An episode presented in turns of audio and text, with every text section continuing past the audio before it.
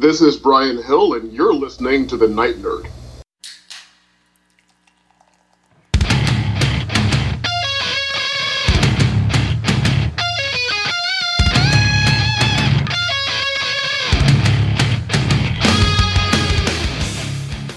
Welcome to the Night Nerd Podcast. I'm your host, Lance. It's Wednesday, so we're going to talk some comic books. All week, we're celebrating weddings. Three of my really good close friends, um, one's even family member, are getting married over the course of a week and three different weddings, not all to each other. And I thought that was kind of cool. You know, you don't see a whole lot of weddings uh, this time of year. Most people are concerned with Halloween. I am not. So we're talking weddings. And so far this week, we've looked at weddings, you know, in video games, how they're kind of strange, and how weddings um, are really important, really, really important to a lot of movies and developments there. Today, we're going to look at the role weddings play in comic books and look at some of the great ones. And it's just kind of crazy because in comics, you know, they do a lot of stuff for shock and awe that has no lasting effect. And that's going to be even one of the weddings we, we talked about today. Is because it was a big thing that was all a sham. You know, eh, they'll kill somebody and bring them back, or say this is going to happen and it doesn't. And I don't know. Weddings are just something kind of different. And one thing I got to noticing is Marvel Comics makes a bigger deal about weddings and has more weddings than DC does. Really, in DC, the two, I would say, the two biggest weddings in DC are, of course, Superman and Lois Lane. You could argue that that's the biggest wedding in comics history because those two were always a on again, off again, will they, won't they? And they finally did, which is awesome. Uh, even though they tried to undo it in New 52, they ended up bringing it back because everybody wants to see Superman and Lois together. It just is something that needs to happen and is wonderful and great and one of the milestones in comics, I really feel like. The other big DC wedding is Mr. Miracle and Big Barda. When they got married, that was the end of Jack Kirby's Fourth World saga. Uh, they didn't know it was going to be, but it kind of ended up being, and that's okay because it was showing that it was that eternal optimism that Kirby always had, and in their wedding, despite everything, you know, it shows that love will prevail and life goes on and everything's just wonderful. And mo- real recently, like last year, I think it was, Tom King did his Mr. Miracle series where they had a baby, maybe uh, we're waiting on the sequel to follow up and see what happens with it. So I, uh, yeah, I, I'm really curious. But really, that's about it at DC. So today we're going to focus a lot on Marvel. Uh, Marvel is so big on weddings that they've released a trade paperback collecting some of the biggest weddings. It has like Spider Man's wedding, and all these we're going to get into in a little bit has like Spider Man's and then Jean Grey and Cyclopses, um, the Fantastic Four, so many great weddings in there. And the Fantastic Four was the first wedding we got, and it was back in 1965.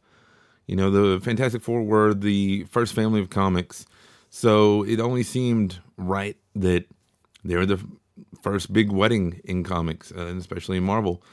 And they've been more or less happily married ever since. This is one that has stood the test of time. They have a whole family, they have two kids, and going on all their adventures. And now they're back. They've been kind of brushed aside for years. It's nice to see them, you know, here doing fantastic things. Um, we talked about Spider Man and Mary Jane's wedding. That one, I, I have opinions about it. I mean, I think much like Superman and Lois Lane, it needed to happen. It's a real important wedding. Uh, they got married back in '87, but Joe. Rumor has it Joe Quesada, who is a great guy, awesome guy, Like I've met him, I have some of his artwork. He's a great guy.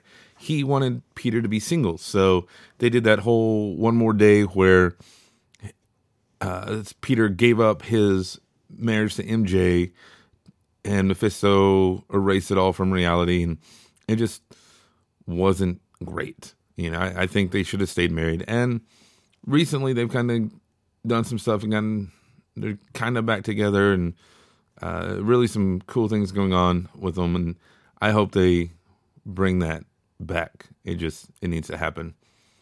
One of the stranger weddings, I, I have to say, is the wedding of Hank Pym and Janet Van Dyne. He was Goliath at the time, not Ant Man, and it's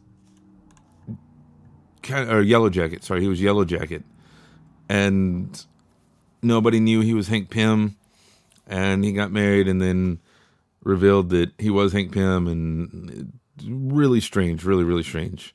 They got divorced. It just it didn't last. Uh, one of my favorite weddings growing up, and it happened before I was born. It happened back in 1974. Was between Quicksilver and Crystal of the Inhumans. You had mutants and Inhumans, and this was before all that uh, X Men versus Inhumans garbage that happened way back when. And it's it was neat because you had these people from different worlds, and Crystal was so connected to the Fantastic Four. I mean, there's just I felt like that was a good Marvel union showing, hey, yeah, we can bring the X Men, the Avengers, the Fantastic Four, the Inhumans, everybody together, and it's okay. And I always, I always thought that was a really cool wedding, but it got annulled a while back.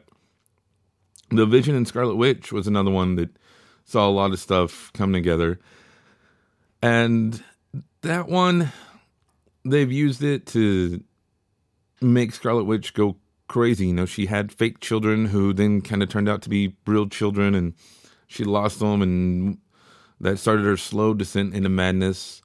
It was I, the wedding, the marriage. I feel like was better for Vision's character development than it was Wanda's because it was showed him becoming more human and less machine, and I think it it worked. You know, and it it should have stayed, but they got divorced. And again, Tom King told a really cool story about Vision and his wife and his kids. And Tom King's really good about that, like taking these stories and telling the next chapter. And it works, and I love it.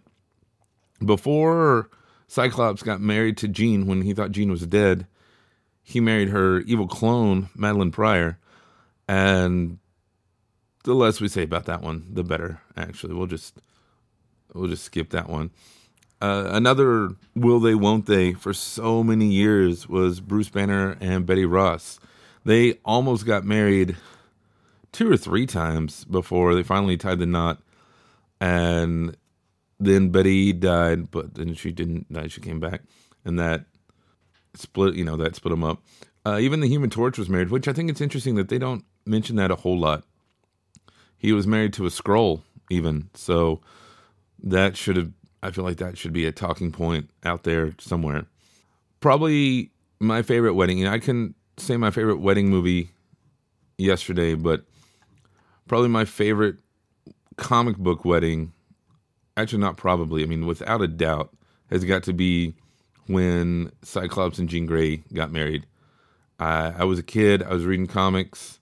It was X Men number thirty, and it was awesome, and the writing was cool. It was one of those they're just taking a, a breath. They're taking a moment away from fighting everybody, and you got to see their day to day lives. And I thought, hey, that's that's pretty cool. That's pretty neat.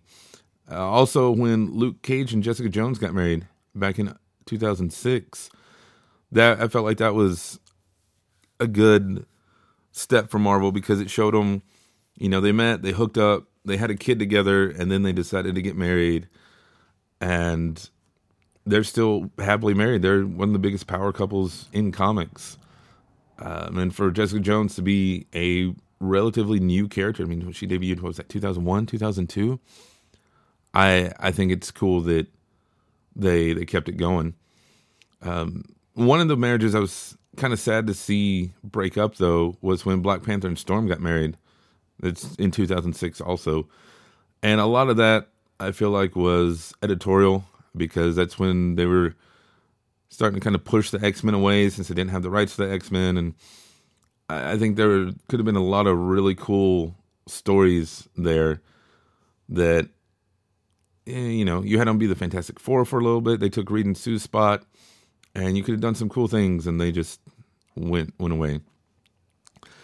Uh, when Northstar got married to his boyfriend Kyle, that was another huge step for Marvel Comics. You know, we had seen in the Authority a same sex wedding, but not in uh, any major superheroes in main in the big two get married. So when they got married in 2012, that was a really cool, really big step forward for comics. The one that I ta- uh, talked about that was a tease uh, it was X Men Gold last year, year before. They spent like 30 issues building up to Colossus and Shadowcat's wedding. You know, they'd been in love for a long time, on again, off again, will they, won't they? And finally, they were going to get married, and it was going to be awesome. Everybody was ready for it. And at the wedding, during the vows, Shadowcat phased out of existence, like just phased away. It broke my heart. I was like, oh no. And you could see what it did to Colossus, because then after that, like he became an alcoholic and everything. And it, even on the cover, you know, it showed him it was the big wedding, the wedding's coming. That's what they were building up to, and it didn't happen. But in that same issue, Rogue and Gambit got married. They're like, well, hey, everybody's here. Let's let's just do it. And it worked out pretty well. And then they got their own little spin-off series, which is still going, I think, Mr. Miss X. But so truth be told, I've never really been a Gambit fan. So I would have rather Colossus and Kitty get married, but it didn't happen. And that's that's sad. And with that sadness, that's it for us today. Let me know what's your favorite wedding in comics. Are there some DC ones I missed out on that you think are super, super important? Let us know in the comments below here on SoundCloud or on social media Facebook, Twitter, Instagram. We're out there and everywhere. Would love to hear from you. Just look for The Night Nerd. Email me, nightnerd at thenightnerd.com. But otherwise, that's going to do it for me today. Again, my name is Lance. Thank you all so much for listening, and we will see you next time.